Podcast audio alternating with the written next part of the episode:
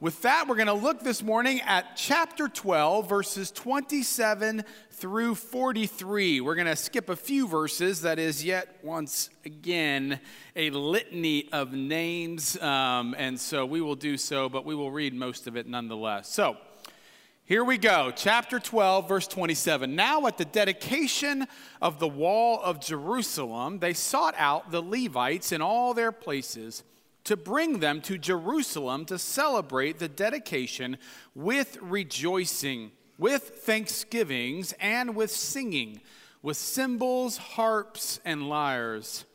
The companies of the singers gathered together from the circuit around Jerusalem and from the villages of the Netophathites, also from Beth Gilgal and from the region of Geba and Azmaveth. For the singers had built for themselves villages around Jerusalem. And the priests and the Levites purified themselves, and they purified the people and the gates and the wall. Then I, this is Nehemiah, brought the leaders of Judah up onto the wall and appointed two great companies that gave thanks and went in procession. One went to the right on the wall to the dung gate, and after them went Hoshaiah and half the officials of Judah. And then there's a great list of all the different names of folks who went.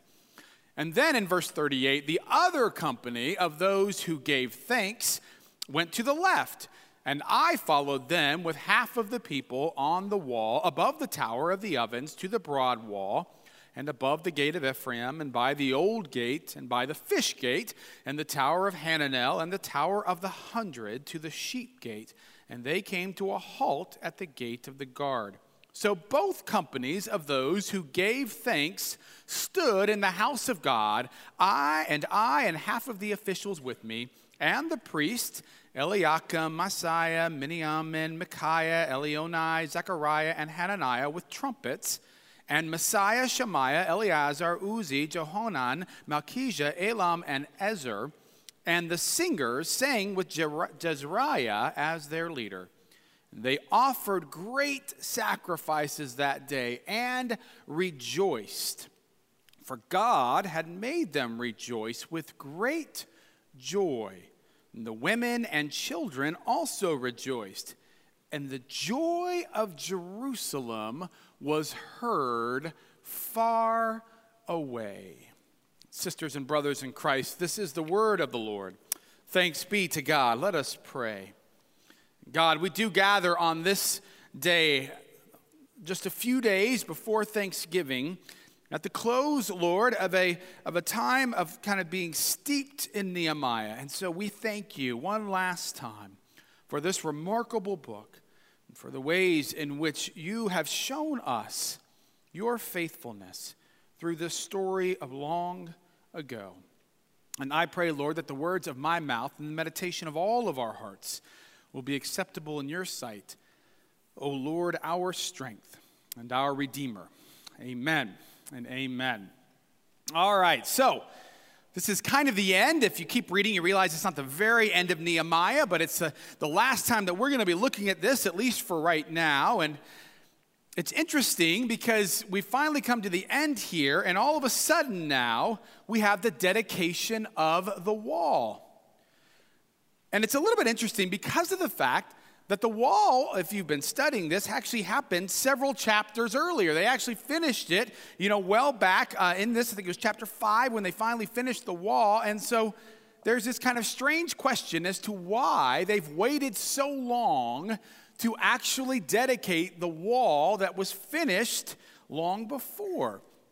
And so I'm going to start this sermon just with a brief caveat. This is not the way you should start sermons, um, but I didn't care. So we're going to do it anyways, which is just a brief caveat, which is to ask the question why? Why would they do that? Why wouldn't they have done it right after in the very next chapter? Well, what's been pointed out is the theological piece of this that's interesting is the fact that what's happened since they built the wall?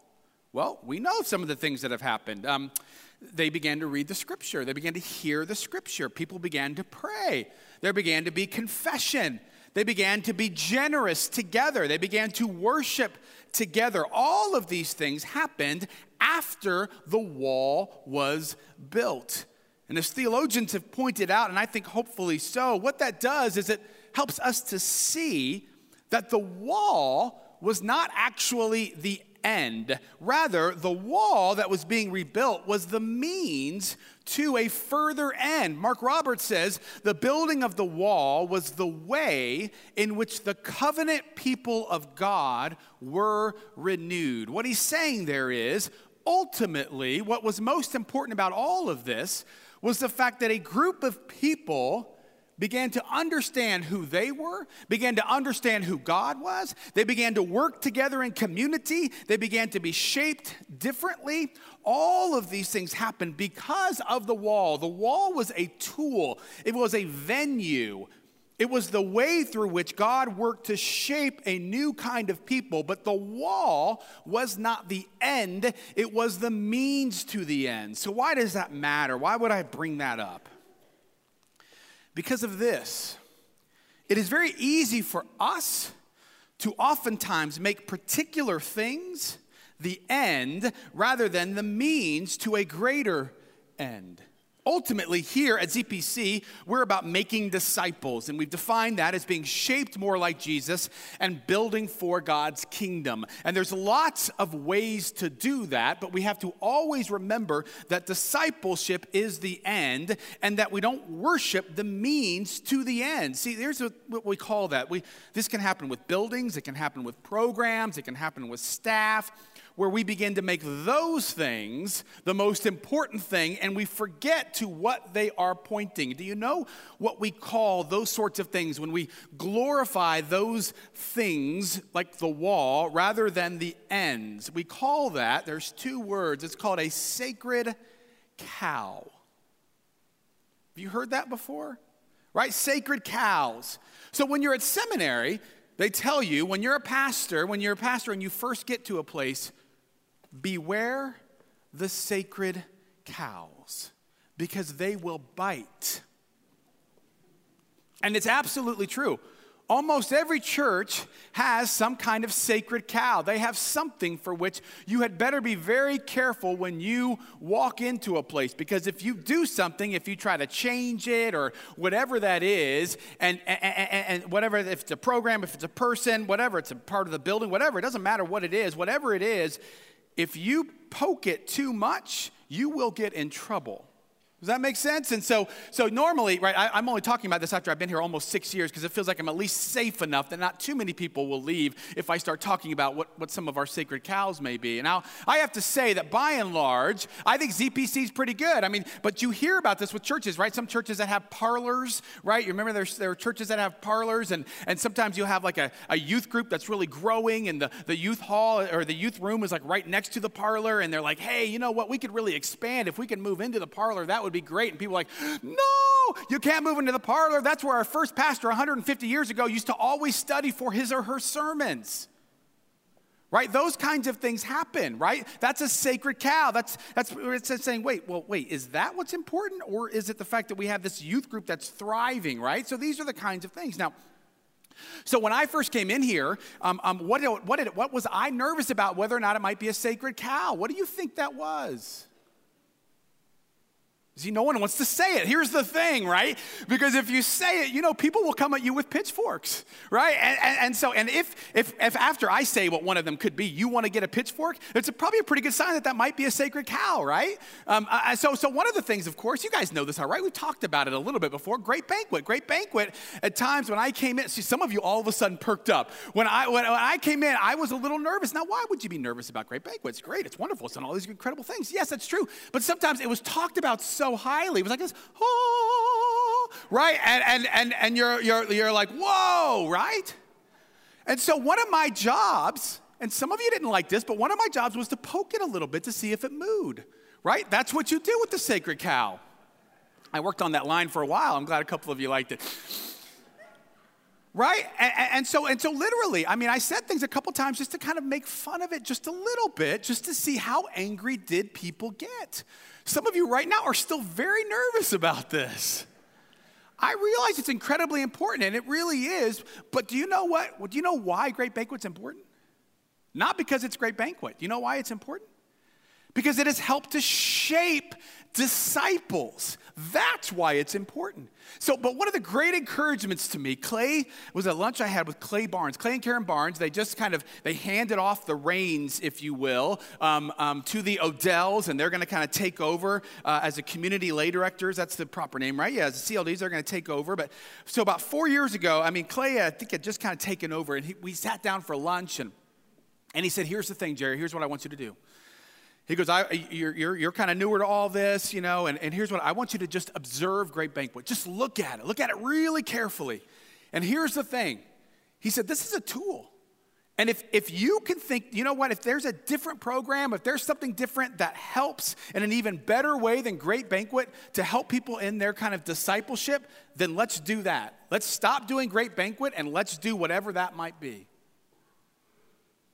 Now, I didn't share that story with anybody else right after that because you guys would have taken a pitchfork to Clay Barnes. But here's what I knew.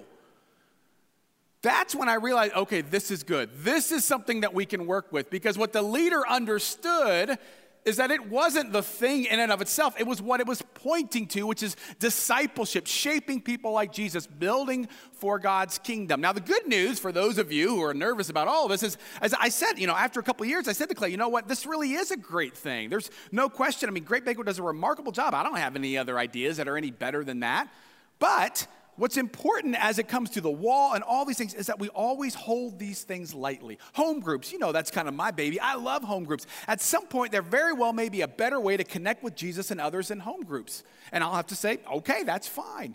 One of the things that we always do is we just need to be honest about all these things music, buildings, programs, staff, pastors, whatever they may be that can easily become idolized when we forget that they are not the end. And so I just kind of wanted us, as, as, as, we saw this and this, this kind of the length between the actual building and the dedication, I thought, well, this is something great that we can just kind of talk about for a brief moment. So, you have the great dedication of the wall. And one of the things that you need to know is that this was a massive celebration. They had a lot of time to prepare for it, of course, and, and it was a great celebration. What, what, did they say? They said that they had large choirs, great joy, many sacrifices of thanksgiving. There's a massive amount of people, and they gather together. And, and what they begin to do, you may not be able to have gotten this from the reading, is that they're, they're splitting up, right? One's going to the right, one's going to the left, and they're going to march around the wall. There's lots of singing and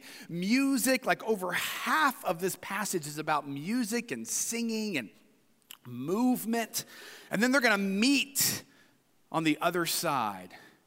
One of the intriguing things is that most scholars think that the place it began was at the valley gate. And if you remember, back in chapter 2, the valley gate is the gate through which Nehemiah walked through under the cloak of darkness when he did his initial kind of observation of the wall. In other words, what's happening here is that Nehemiah is kind of starting where he had started long before.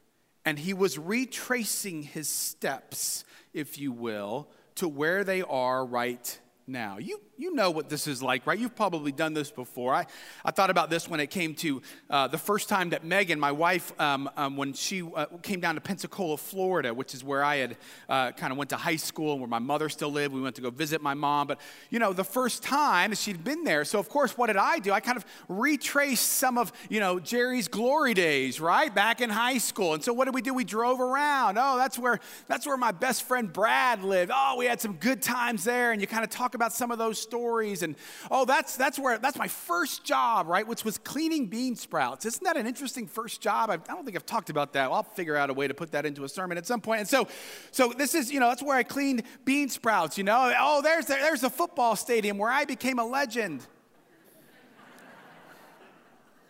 I, I told her that. She didn't believe it, nor should she have. So because it's just not true. So, but all of those different things, right? All of those different times, right? Because you just kind of relive that, right? That's just what happens, right? We, we kind of go through and, oh, that's right. And I think this is what Nehemiah is doing, right? He's kind of walking some of those great steps, right? Oh, I remember when I walked through this and it was so dark and I looked at the wall and I thought, oh, gee whiz, this place, are we ever going to be able to do this? And, and he kept walking, oh, this is where I told people this grand vision that God had given to me. And oh, that's that's where I stayed up. I remember staying up all night one night because I thought for sure Sanballat, their enemy, was going to attack. And oh, you know what? That, that's where I prayed against my enemies and prayed that, that, that, that, that the wall would flourish. I prayed to God. And oh, that's where I first was when I heard the people uh, um, um, whining. Remember, oh, we're pooped, right? And I remember that's where it was. And then they keep going, oh,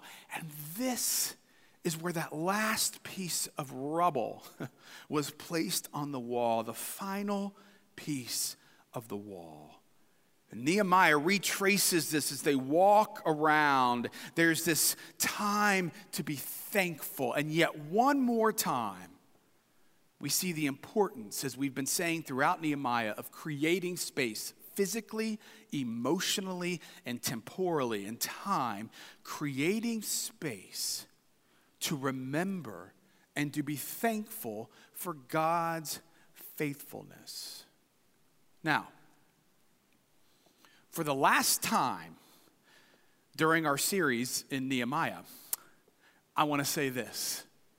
I've said it before, and I'm going to say it again today, and I'm sure I'm going to say it again at some other point. Being thankful being a people of gratitude, as we see in Nehemiah, as we see in this scene, it will not just happen. I cannot stress this enough. I think far too many of us think that becoming a thankful people and a people of gratitude will just sort of naturally occur as we have more things to be thankful for. Well, when there are enough good things for me to be thankful for, then I will be thankful. And I am here to tell you, as I've said before, if you are waiting for enough good things for you to begin to become a person of gratitude, that time will never come. It takes a practice and it takes continual practice. And most of us don't like to look at it like that, but that's the reality. Throughout Nehemiah, we have seen him practice this. He's created this space to think about the ways that he can be thankful to God. It takes practice. Most of us, though, tend to kind of just think it's just going to happen. I, this week I was. Um, I was watching my daughter play solitaire. That's kind of the exciting things that we do in the Deck household. And so I was watching her play solitude and or solitaire in solitude, and she was bemoaning the fact that she wasn't playing it on the computer because she said, "Ah, you know, I like doing it on the computer." I said, "Why do you like doing it on the computer rather than like actually playing with cards?" Oh. Well, for one, it gives you helpful tips on the computer. Oh, well, maybe you can do this. All right, that's fine. But the other thing she says is, I hate shuffling. I'm so bad at shuffling the cards, and the computer, you just hit a button and it just shuffles it. And I've noticed that, that as a part of this, what she was kind of saying, and she's kind of said this before, is, "Oh, Daddy, how come you you're so you you know how to shuffle? You're so good at shuffling, and I'm just so bad. I'm I'm pooped, basically." And so I said to her, "Here's the thing, babe. Guess what? Daddy did not just wake up one morning, and all of a sudden he's like shuffling. I wasn't born with like a deck of cards in my hands. No, no, you know what happened is that, is that we practiced again and again and again and again. And that's how I began to be able to shuffle, right? And here's the reality. Most of us, I think, are more like my daughter when it comes to being a people of gratitude. We think it will just happen. And we don't think, we don't want to practice it because then it doesn't feel real. No, no, you have to practice it. We see that throughout Nehemiah, but there's something else you see throughout Nehemiah, which is the fact that he has created a community, an environment in which gratitude happens. Because again and again and again, you see it, and they all begin to do it together. About once a year, I love to show this picture to you all of what I looked like when I first came to ZPC. You remember that?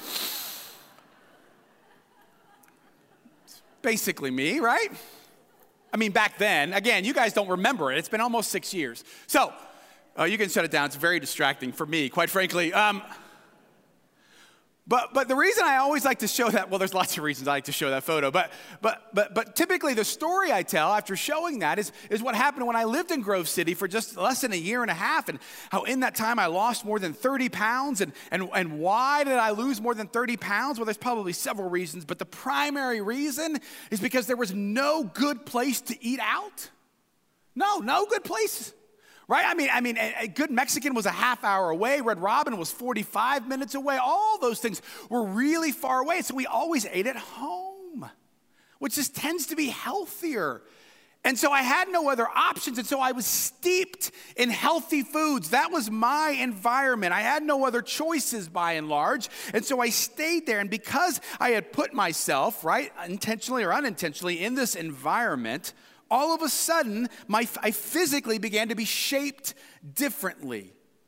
And so, one of the things when it comes to being a person of gratitude to ask yourself is who am I surrounding myself with and what am I surrounding myself with? If you're only surrounding yourself with things that are always having advertisements, of course, you know, as we've talked about, where they're always making you want more, more, more, it's hard to become a person of gratitude and thanks if all you ever want is more. And if the people that you're hanging out with are people who are always just complaining and, oh, this place stinks and our world is going, you know, to Hades in a handbasket and everything is horrible and all you do is watching things that always tell you that, guess what? It will not cultivate a person of gratitude. You have to practice gratitude and you have to put yourself in an environment of gratitude. And here's why it is so important because there are lots of byproducts of being thankful and being a person of gratitude that we oftentimes forget. One of those is a realization that we are dependent on God and we are dependent on others, okay? A second one, as we've talked about many times, is generosity. Generosity is a byproduct of gratitude, right? As we think through commitment cards, as we think through all those sorts of things, what you give, one of the things we say, you never give to the church in hopes that then God will love you. God already loves you. And if that's why you're giving, stop giving. We give in response out of thanks for what God has done for us. But then, thirdly, and we see this a lot in this passage, it is because of gratitude. As you became a person of gratitude, you will become a person eventually, if you stick with it, who is full of joy. That's what we see in this passage again and again. Remember, throughout Nehemiah, they have become, they have been shaped, they have been practicing gratitude. And so now, here at the end, we finally begin to see that they are becoming people of joy. Listen to this last verse. They offered great sacrifices that day and rejoice, for God had made them rejoice with great joy. The women and children also rejoiced. The joy of Jerusalem was heard far away. What is the theme of that verse? Joy right? Again and again and again. And yet, most of us think, well, we'll become joyful, just like we say with gratitude, as soon as we have enough things to be joyful about. Henry Drummond says, though, that f- like most fruit, and joy is a fruit of the Spirit, joy needs to be grown. And I love what Stephen Fowl says, and we have this quote right here. He says this Rejoicing is not something that Christians will simply do as a matter of course, right? It will not just happen. Instead, it results from a disciplined formation of our ways of thinking and acting in the world. In other words, disciplined formation. You don't really think about that normally when it comes to joy. You just think, well, we should just be a people of joy. It is a disciplined formation through training and through our environment that we become a people of joy. It will not just happen. Brene Brown, who's kind of taken off in popularity, she's been around for a while, but she's kind of all the rage at this time. And she's a researcher, and so she has researched and done tons of interviews with lots of different people. And she has like uh, over 12 years, like 11,000 pieces of data or something that she says. And, and most of these have come from interviews. And one of the things that she said that surprised her was that when she, every time, without exception, every time she interviewed somebody who they said that they were a person of joy, every time they also said that they practiced gratitude. Every single time. Meaning, if you want to be a person of joy, you don't get that by just saying, How can I be more joyful? Be more joyful. It doesn't happen. You have to practice gratitude. Here's what a Jesuit priest or brother once said It's not joy that makes us grateful, it's gratitude that makes us joyful. Let me say it again. It's not joy that makes us grateful, it is gratitude that makes us joyful. In other words, if you want to be a person of joy, then we have to be a person of gratitude. And gratitude takes training, it takes practice, it takes creating an environment full of grateful people. And why is this important? It's not just important for you and for your joy, it is important because it is a remarkable witness to our world. Remember again what the very end of that chapter says The joy of Jerusalem was heard far away. The joy of Jerusalem was heard far away. Now, that probably means more audibly, and yet it seems to me that it means much more than that. It means that a person of joy will have an impact well beyond what they might ever believe. Here's what Gordon Fee says He says this In a world where fear is a much greater reality than joy, our privilege is to live the gospel of true shalom wholeness in every sense of that word, and to point others to its source. In a world where fear is a greater reality than joy, we have the privilege of being a people of joy as a witness to Jesus Christ. But it will not just happen. I want to be clear that when it comes to joy, it isn't an ignoring of the evils and the darknesses that are so prevalent in our world. I know, and we try to talk about very honestly here, the struggles of this world, the brokenness of this world. I know that our politics are a mess. I am aware that racism is still far too rampant. I, I get that you're going to have family that's going to come over for Thanksgiving and there's going to be a wrestling over the remote control with whether or not you're going to be watching Fox News or CNN. I understand that there are people here who this Thanksgiving and Christmas is the first one since a loved one has passed away.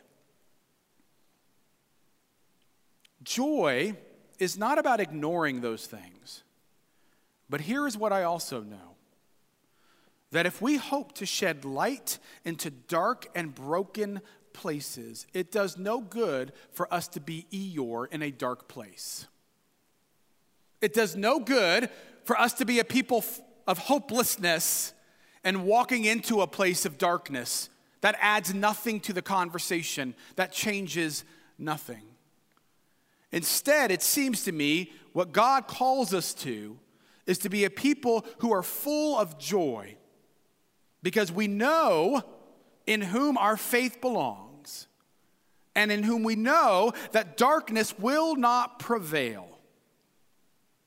But we cannot expect to steep ourselves in darkness at all times, to surround ourselves with people, dark people of darkness at all times, to simply never practice any, anything of gratitude and just show up in the world and just say, hey, we're full of joy. It will not happen. And so, once again this morning, once again, and I know we've done this a lot of late, but we're going to keep doing it, we are going to practice gratitude. And we're going to do so in a way that forces you, if you are physically able, to get up out of your seats. One of the reasons for that, quite frankly, well, there's lots of reasons, but the main reason is because in this passage, They're getting up, they're walking around. I considered having us get up and walk all around the church in two different ways and meet. But I knew that I'd hear a lot of cars starting if I did that. We'd start with all of us and we'd end with about 25 of us, right?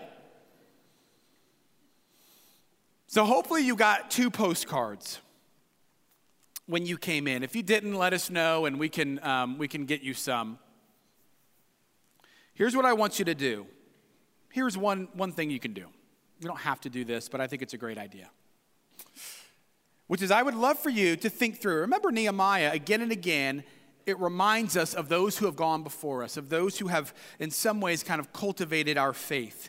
And so I thought, well, one thing we could do, if you want to, is you could write down here is a person who shaped me spiritually, and I am thankful for that person and you can come down at the appropriate time and drop it off in the basket. And then with the other postcard, and this is why you might want to think this through, if the person is still alive, if they're not, maybe you can send it to a family member. I want to encourage you then to send that postcard to that person.